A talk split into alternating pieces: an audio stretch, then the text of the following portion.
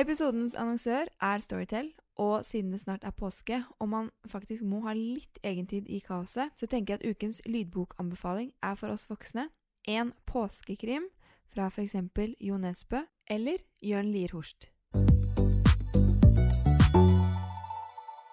Velkommen til en ny miniepisode av Mamma jobber på hjemmekontor med barn. Planen eh, min var jo to episoder av denne miniserien i uken, men eh, koronakaoset, eller stresset, har offisielt tatt meg, så ting går ikke helt etter planen. Eh, men nå prøver jeg å tenke at det er jo litt av det vi eh, ikke skal la oss stresse over. Eh, og, og, tenke at dette er unntakstilstand, så at eh, ikke alt blir som man har tenkt, det går fint. Jeg syns kanskje ikke det er så lett i praksis, men jobber med saken. Én episode i uka kommer i hvert fall, så får vi se om vi klarer å få i gang to igjen eh, om litt. I dagens episode så møter du Cecilia Flatum. Hun snakket jeg med i episode 38 av Mamma jobber, og hun er partner og leder av consulting i Deloitte. Som jo betyr bl.a. at hun har ansvar for ca. 200 ansatte i disse koronatider, samtidig som hun har tvillinggutter hjemme. Så nå har hun laget et slags hjemmekontor på loftet, og så sitter hun der og eh, prøver å, å ja, holde hjulene i gang og gjøre alt hun skal.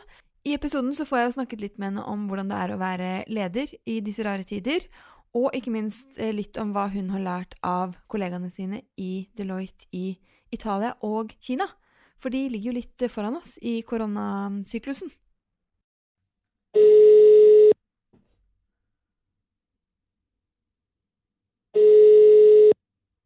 Hei, Cecilia. Hei, Mira. Hvordan går det? Takk for sist. Jo, i like måte. jo, eh, nå sitter jeg på loftet igjen, da. Eh, kontoret. Prøver ja. å gjøre en god jobb. Ja, Er både du og mannen din på hjemmekontor hjemme? Mannen min han driver med eiendomsutvikling, så han uh, har fortsatt en del prosjekter ute på byggeplasser som går. Ja, ikke sant? Så han uh, prøver heller å være litt ute og, så, og, sitte litt på kjøkkenet, for de sitter ikke på samme rom. Eh, og så har du jo to barn, ikke sant? Ja, Philip og Felix. Ja, og nå fem og et halvt år. Så det er jo en morsom alder. Ja, det kan du si. Hvordan, hvordan, har dere på en måte fordelt dagen mellom dere? Vi deler dagen mellom oss, sånn at jeg har barna halve dagen, og Alex har den halve dagen. Og da er det eh, sånn som nå har han det i dag på formiddagen, og da kan jeg sitte på kontoret og jobbe. Så ettermiddagen, da er det en del også her med meg på loftet, men jeg prøver også å ta møter. Eh, vi har en liten hage hvor jeg kan sitte ute. Jeg har en leder jobb, og da er det kanskje ikke så lett å bare liksom Nei, sorry, kan bare jobbe halvtid. Ja, nei, så jeg har faktisk jobbet helt fulltid hele tiden, jeg, og mer enn det i forrige uke. Og så ser jeg at da vi fikk den planen, og de var med på å skrive den, og så ryker den jo rett som det er, ja. så har det Da har vi liksom OK, dette er forventningene. Og også til meg, sånn at nå har jeg også liksom låst familielunsj i kalenderen, sånn at vi eh, ja, får liksom eh, satt oss ned litt i ro og mat midt på dagen alle sammen. og ja, pustet litt ut. Men hvordan er det å sitte, for du er jo ansvarlig for ganske mange?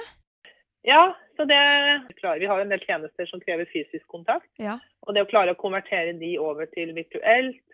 Masse internkommunikasjon. Vi har skrevet, jeg har aldri skrevet så mange nyhetsbrev. Vi har laget Deloitte TV og lagd TV-serie hvor folk filmer på kontorene. Så Um, vi har jo snakket litt med også Deloitte Italia og Kina, og det de sa var at første uke så var det litt sånn OK, dette er en ny situasjon. Og så etter uke to og uke tre så begynner folk å bli litt slitne, og motivasjonen er ganske kan bli krevende. Så for å bygge for det, så prøver vi nå å lage en ja, litt sånn langsiktig plan, da, sånn at vi hele tiden holder motivasjonen oppe. Ja, for det er jo ikke så lett. Man sitter jo der og dingler på hjemmekontor alene, liksom, og skal gjøre jobben sin. Men ja, du får jo ikke noe måte, kollegial stimuli, hvis man kan kalle det det. Ja, men det her, jeg er litt sånn fascinert. fordi Jeg skal ikke si at dette er bra. For det er en forferdelig situasjon vi er i med korona og oljekrise og kronefall. Men samtidig så ser jeg jo bare hvordan mennesker, store og små, er tilpasningsdyktige. Ja.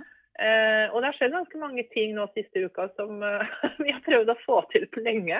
Og så ser jeg de som jeg tenker mye, Vi har jo barn, og det kan jo være litt uh, sånn De blir utålmodige. Men jeg tenker mye på de som bor alene, faktisk. Ja. Og de, vi har jo, jeg kjenner jo folk som er smittet, og de som er i karantene fordi underliggende sykdommer. Så Vi har mye sånn virtuelle. Jeg ser at folk booker sånn virtuelle lunsjer. På fredag var det lønningspils, hvor alle bare logget seg inn.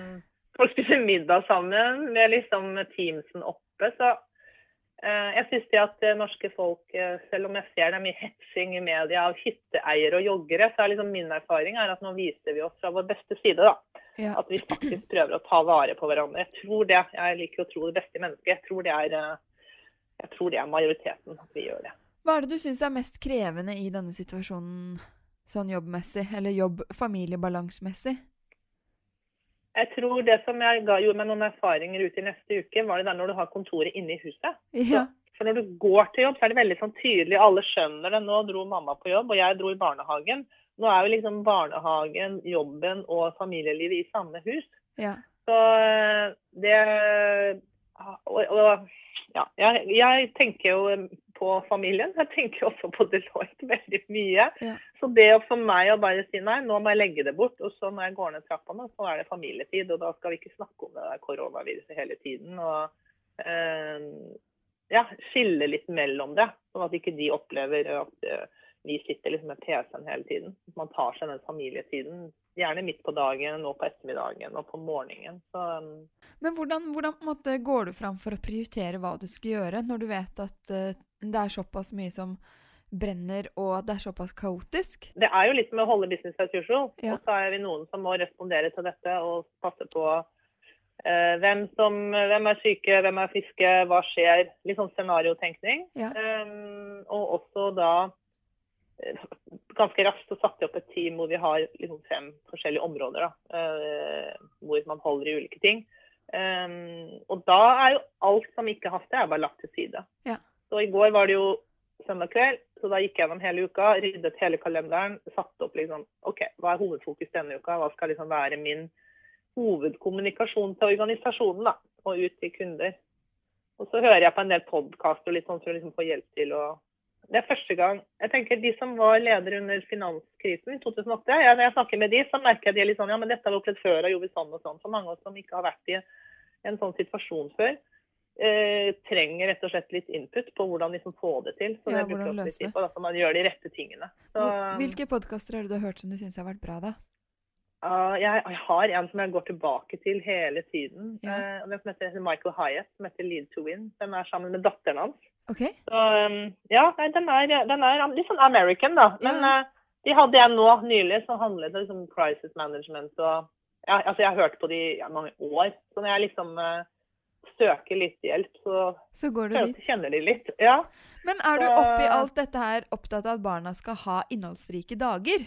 Eh, det vi prøver å få til at det er en tur hver dag. En sykkeltur eller en skogstur eller noe sånt. Ja. Og så prøver vi å tenke De skal jo begynne på skolen nå til høsten, så vi har prøvd å tenke litt. grann.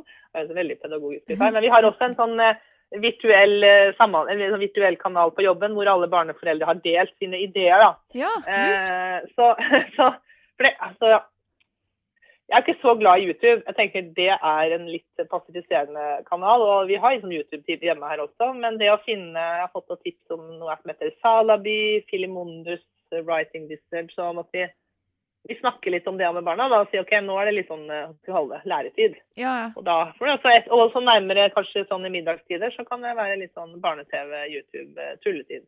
Så eh, prøver å gi det litt. Men så det på torsdag så plutselig var, kunne jeg liksom ikke. Da ble de bare sittende i to timer med Jeg vet ikke hva de holdt på med. Nei, Men det tenker jeg på. jeg tror de overlever. Men Så- hvordan Og det er jo det som er liksom fordelen, da. For nå plutselig har vi jo alle sitter i ro ved frokostbordet. Vi har liksom selvstendiggjøring, at de skal lære seg å lage sin egen frokost. Og før som vi liksom kjapp, kjapp, kjapp lagde for dem. Ja. Uh, så, ja. Ja, for nå er det både tid og man trenger å bidra.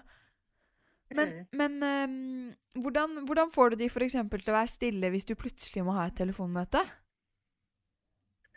Uh, nei, det, av og til så kan jeg si nå skal mamma ha et møte, så nå må vi eh, ikke rope og skrike. ja. Eller så, vet du hva, de, de er med også på møtene. De sitter på fanget, og de er og titter, og de vinker, og de sitter med sabeltannlua på hodet. Og... Ja, ja, du Så jeg har de egentlig bare litt med, jeg. Altså. Ja. Og så hvis de skriker og spiller gitar og trommer, så prøver jeg bare å mute. Så jeg kan liksom ikke altså det er jo ikke, Jeg har jo valgt en, jeg har jo valgt å holde på sånn her, eh, så da får de bare være med eh, og henge på.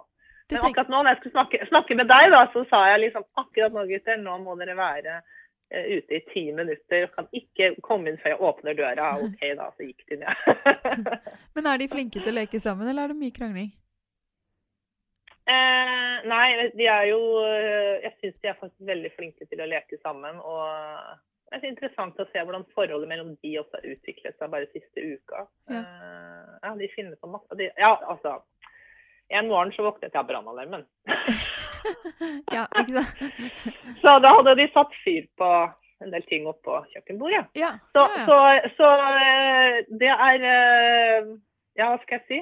Ja. Eh, creativity on boredom. Når man kjeder seg, så finner man på mye rart. Så jeg ser at de finner på mye tull og tøys. Jeg, synes, jeg, var, det var litt, jeg ble litt redd, men det gikk bra med de. Ja. Det var det viktigste. Men hva tenker du, fordi nå øh, føler jeg at det er jo mange som har øh, jobbet mye den siste tiden. Fordi du jobber jo først liksom skiftet ditt på dagtid, og så er du sammen med barna, og så jobber du gjerne et skift på kveldstid. Det er jo ganske sånn intenst løp. Hva Mm. tenker du om liksom, hvor lenge kan vi holde på sånn? Når skal vi ha egentid og få slappet av? Hva, liksom, ja, hvilket, hva sier du til dine ansatte? på en måte? Hva forventer du av de? Um, nei, vi har lagd veldig sånn, fleksible ordninger i forhold til hva skal kalle timeføring. Da. Vi følger jo de retningslinjer som kommer fra regjeringen rundt hjemme med barn. Eh, men også i disse daglige standupene som vi har med alle ansatte i sånne små team og team, så eh, kan man der da dele om det er noe som de sliter med. Jeg hadde akkurat en forespørsel her. å, hvordan skal jeg føre timene nå? Hvordan skal jeg jobbe? Jeg, har, jeg er syk og jeg har barn. og så sa jeg, vet du hva, Nå må du bare gjøre det som er best for deg. Så vi gir veldig mye fleksibilitet. da. Ja. Um, og tenker at dette må vi bare være litt sånn pragmatisk på. Og vi er jo 400, så det er alltid en annen som har tid til å gå inn og ta over en oppgave. da. Så, ja. fordelen med å være mange. Hva tenker du, fordi jeg har fått noen også henvendelser eh, fra folk som eh, har ledere som måte viser lite forståelse for de som har barn og en litt krevende hjemmesituasjon. Hva gjør man med hva, Hvordan skal man forholde seg til den type ledere? Har du noen tips til hva de kan si, eller hva, liksom, hvordan løser man det? Jeg håper jo at i en organisasjon så er det mange ulike ledere, og at man kan snakke med flere, og kanskje i hvert fall gå til de selv som er hjemme med barn, eller har eh, Hvis det, hvis du, hvis det du er, rapporterer til, da, ikke har det selv og ikke har noen forståelse for det, så tror jeg du faktisk må søke andre veier for Ja. å prøve å få opp ditt syn, sånn at det blir tatt opp enten fra lederen over eller noen fra siden. Eh, og det tenker jeg er eh, Man må prøve å ta det andre veier og kanskje søke råd fra andre. Sånn som Vi har jo skrevet ned masse retningslinjer for slik skal du Sånn skal du forholde deg til det. Hvis du skal gjøre sånn, skal du gjøre på denne måten. Timer håndterer du sånn. Er du ute hos kundene, så gjør du sånn. Så man kan jo også søke råd fra venner og tidligere studiekamerater da, for å se hva gjør de. Så jeg tror ikke man må, altså Dette er ikke en tid hvor man må gå på akkord med seg selv eller familien eller de rundt seg. Nei, det er det viktigste, på en måte. Ja. Litt sånn til slutt. eh, Hver og en av oss kan jo bli sånn brakkesyke. Og det kan jo bli litt høy temperatur i, med tanke på klikk. Hva, hvordan, eh, hvordan håndterer dere brakkesyke og klikking? Fra både voksne og barn, altså.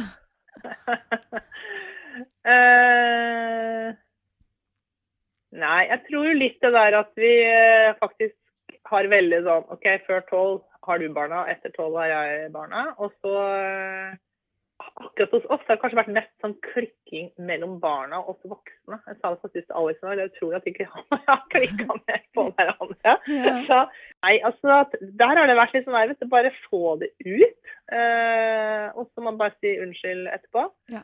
Prøv å- jeg var her i går, så hadde vi vært ute en tur. Vi eh, finner mange stier i Oslo som eh, er urørt. Ja. så kom jeg hjem, så tenkte jeg, vet du hva. Nå, det var bare rot i hele huset med glitter og klipp, og alle stolene var med en båt i stua. sånn. Så da bare sa jeg, nå går jeg på soverommet, der satt jeg tre kvarter og leste en bok. Og så gikk jeg ut og tok meg en løpetur. Og når jeg kom hjem da, så hadde Alex vaska kjøkkenet. Det var veldig deilig. Ja. Så fjern deg selv fra situasjonen. Ja, av og til bare liksom eh, Ja, man må bare prøve. Jeg hørte noen som uh, fortalte at hun og samboeren de satt i hvert sitt rom en time hver dag eller noe sånt. Så bare prøv å skape avstand, tenker jeg da. Så, ja, og så tenker jeg de stakkars barna, de Det er noe med at på en måte en femåring de reagerer jo litt sånn spontant, eller hva skal jeg kalle det, instinktivt, da. Så man ikke kjefter for mye på barna. Må, man må bare prøve å snakke og forklare situasjonen. og ja, og tenke at glitter, er jo, glitter er jo vakkert. Så glitter det glitre. Er absolutt. Ja, det gjør ingenting om stuebordet er fullt av glitter, og man har limt og hengt opp bilder på veggen i stua. Ja, ja, ja. Nei da. Så det er en interessant tid. Og det er jo litt sånn å snakke med barna. Vi har jo da sett på en Ja, de får jo med seg alt. ikke sant? Spør om kvelden kan koronaviruset komme krypende inn gjennom vinduet mens jeg sover. Og, så ja, det er mange ting nå. Jeg tror vi bruker tid til å snakke sammen. og skape en trygghet, da. Ja. Og hvis man blir kjempesint, så må man bare OK, unnskyld, nå var mamma dum. hvis, du, ja, hvis, du, skulle oppsummert uh, do's and don'ts uh, i jobb nei, Mamma jobber på hjemmekontor med barn fra forrige uke. To do's and two, two don'ts. Ja. Første do's lag en litt sånn, ikke så stram, litt sånn løs plan. Hva skal skje i dag? Så barna, barna vet sånn cirka hva de kan forvente. Det er en du. En annen du, det er å sitte og faktisk ikke bare sitte på det der eh, hva skal jeg kalle det, hjemmekontoret og se inn på de Skype- og Teams-møtene. Eh, du må gå ut, rett og slett. Det var i hvert fall når jeg skjønte. Jeg må gå ut. Jeg går til jobb. I dag gikk jeg en runde i ti minutter rundt kvartalet der vi bor. Ja, jeg later som du går til jobb, liksom. Ja, ja. sånn at um, Ja. Og så guri meg, jeg glemte å fortelle. Ja. Jeg hadde også så sykt vondt i hodet i forrige uke. Og det var fordi at jeg ikke drakk så mye kaffe. ja. Så på jobben jeg må drikke kaffe hele tiden en gang. Så drikk kaffe. Er det noe du uh, har lyst til å si som du ikke har fått sagt, som jeg ikke har spurt om? Uh, dette kommer til å vare, men det kommer til å gå over. Ja. Så uh, vi får heie på de som driver Norge fremover. Og så må vi andre bare følge reglene og holde ut. Ja, men Det er veldig bra. Tusen hjertelig takk, og masse lykke til videre i ukene som kommer. Med team og barn og jobb og alt. Og lykke til til deg også, Mira. Takk. og så gleder jeg meg til å høre på hele podkasten din. Ja. ja, men bra. Ja. Vi snakkes, da. Fint det. Ha, ha det.